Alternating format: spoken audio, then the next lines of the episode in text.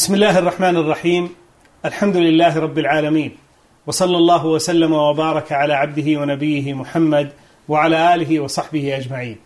أسعد الله أوقاتكم معشر المشاهدين والمشاهدات في حلقة جديدة من سلسلة هذه الدروس المتعلقة بالعقيدة الإسلامية. وحديثنا في هذه الحلقة يتعلق بأصل عظيم من أصول الاعتقاد ألا وهو الإيمان بالرسل.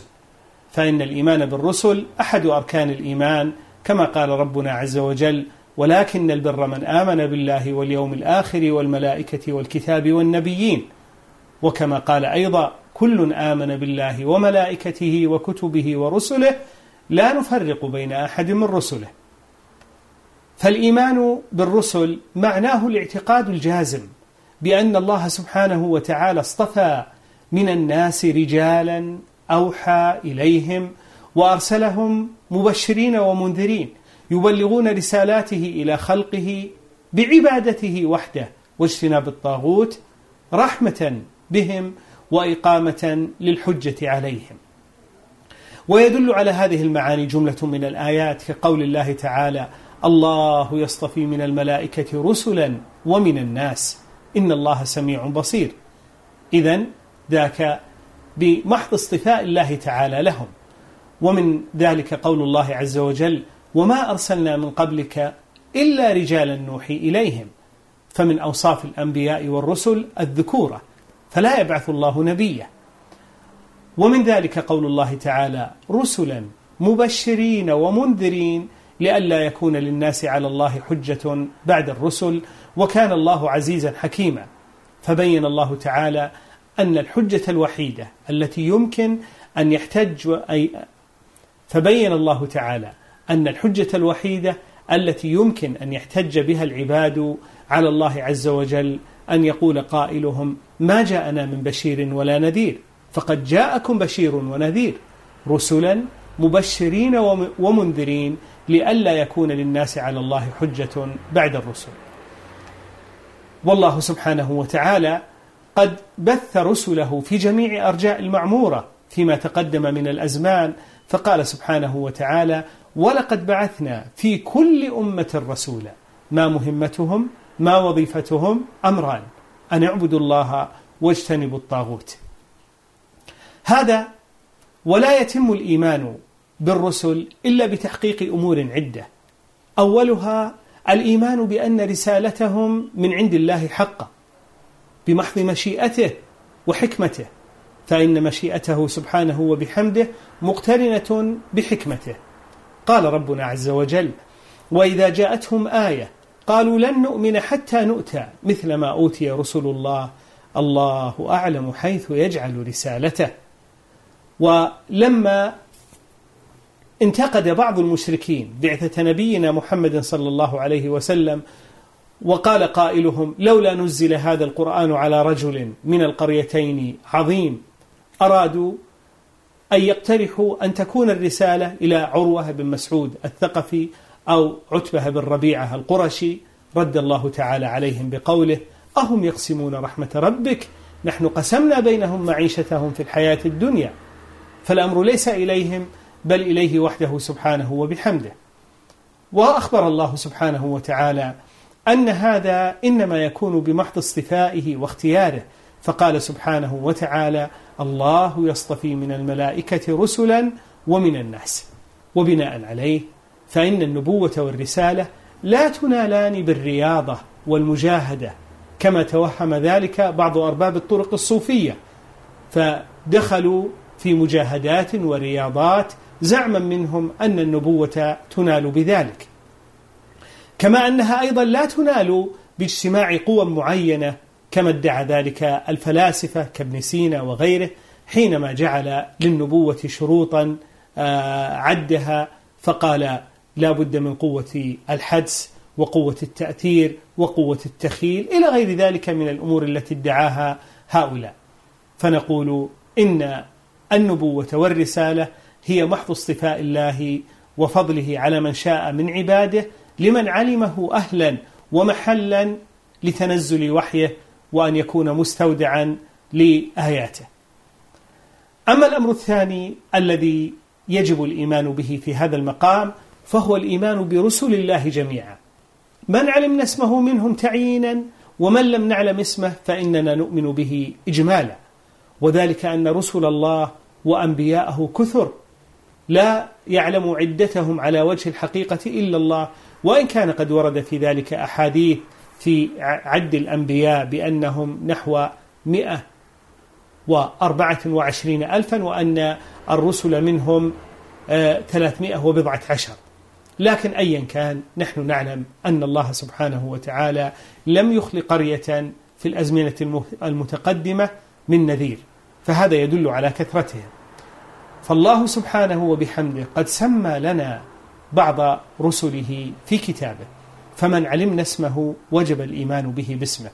ومن ذلك ذلك الجمع الكريم الذي ذكره الله سبحانه وتعالى في سورة الأنعام حيث قال بعد ذكر إبراهيم عليه السلام ووهبنا له إسحاق ويعقوب كلا هدينا ونوحا هدينا من قبل ومن ذريته داود وسليمان وأيوب ويوسف وموسى وهارون وكذلك نجزي المحسنين. وزكريا ويحيى وعيسى وإلياس كل من الصالحين. وإسماعيل واليسع ويونس ولوطا وكلا فضلنا على العالمين. هذا الجمع الكريم هذه النخبة المصطفاة هم خيرة الله من خلقه. ومع ذلك فإن الله تعالى لم يشأ أن يستوعب في القرآن العظيم جميع الأنبياء بدليل قوله ولقد أرسلنا رسلا من قبلك منهم من قصصنا عليك ومنهم من لم نقصص عليك. فالواجب علينا الإيمان بهم جميعا لأن دعوتهم واحدة. قال ربنا عز وجل شرع لكم من الدين ما وصى به نوح والذي أوحينا إليك. أي ذكر أولهم وآخرهم. ثم ذكر من بينهم وما وصينا به إبراهيم وموسى وعيسى أن أقيموا الدين. ولا تتفرقوا فيه. ومما يدل على أن دعوتهم واحدة وأن الكفر بواحد منهم كفر بهم جميعا قول الله عز وجل كذبت قوم نوح المرسلين مع أنه أول الرسل. فلا يجوز التفريق بين رسل الله كما يفعل اليهود والنصارى ولا يجوز الإيمان ببعضهم دون بعض فمن فعل ذلك فقد كفر. فمن فعل ذلك فقد كفر ودليل هذا قول الله عز وجل إن الذين يكفرون بالله ورسله ويريدون أن يفرقوا بين الله ورسله ويقولون نؤمن ببعض ونكفر ببعض ويريدون أن يتخذوا بين ذلك سبيلا أولئك هم الكافرون حقا وأعتدنا للكافرين عذابا مهينا. والذين آمنوا بالله ورسله ولم يفرقوا بين أحد منهم أولئك سوف يؤتيهم أجورهم وكان الله غفورا رحيما. جعلنا الله وإياكم منهم. أما الأمر الثالث في هذا المقام فهو وجوب تصديقهم وقبول ما أخبروا به عن الله عز وجل. قال الله عز وجل يا أيها الناس قد جاءكم الرسول بالحق من ربكم فآمنوا خيرا لكم وإن تكفروا فإن لله ما في السماوات والأرض وكان الله عليما حكيما. وقال سبحانه والذي جاء بالصدق وصدق به أولئك هم المتقون. قيل إنها نزلت في أبي بكر وإن كان عموم اللفظ أوسع من ذلك. ولكن أبا بكر رضي الله عنه هو أولى الناس دخولا بهذا فالذي جاء بالصدق هو محمد صلى الله عليه وسلم والذي صدق به هو أبو بكر رضي الله عنه. ويكفيه أن النبي صلى الله عليه وسلم لما حدث الناس بحديث الإسراء وصاروا يضحكون منه وطفقوا يستهزئون ذهب بعضهم إلى أبي بكر وقال وقالوا له انظر ما يقول صاحبك إنه يزعم أنه قد أتى مسجد إيلياء في ليلة واحدة ورجع. فقال رضي الله عنه إن كان قاله فقد صدق فإني أصدقه بخبر السماء يأتيه في المجلس الواحد. ولذلك سمي صديقا رضي الله عنه.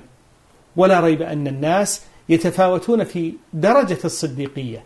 وقد جاء في الحديث الصحيح أن النبي صلى الله عليه وسلم حدث أصحابه يوما فقال بين رجل بين رجل راكبا بقرة إذ التفتت إليه أي البقرة وقالت إنا لم نخلق لهذا. فقال الناس سبحان الله بقر يتكلم. فقال النبي صلى الله عليه وسلم فأنا أؤمن بذلك وأبو بكر وعمر. حكم عليهما حكما غيابيا لعلمه صلى الله عليه وسلم بأنهما يقبلان ما يخبر به. ثم قال وبين رجل في غنم له إذ عدى الذئب على غنمه فلحقه فالتفت إليه الذئب وقال من لها يوم السبع؟ فقال الناس عجبا ذئب يتكلم؟ فقال النبي صلى الله عليه وسلم فأنا أؤمن بذلك وأبو بكر وعمر. فالواجب علينا معشر المؤمنين والمؤمنات أن نصدر, أن نصدق خبر الله ورسوله وألا نجعله تحت مطارق النقد ومعاول النظر بل يجب علينا أن نقبله وأن تطيب نفوسنا به ولا يمنع ذلك من تدبره وتأمله والسؤال سؤال المستفهم المسترشد لا سؤال المعترض المنتقد.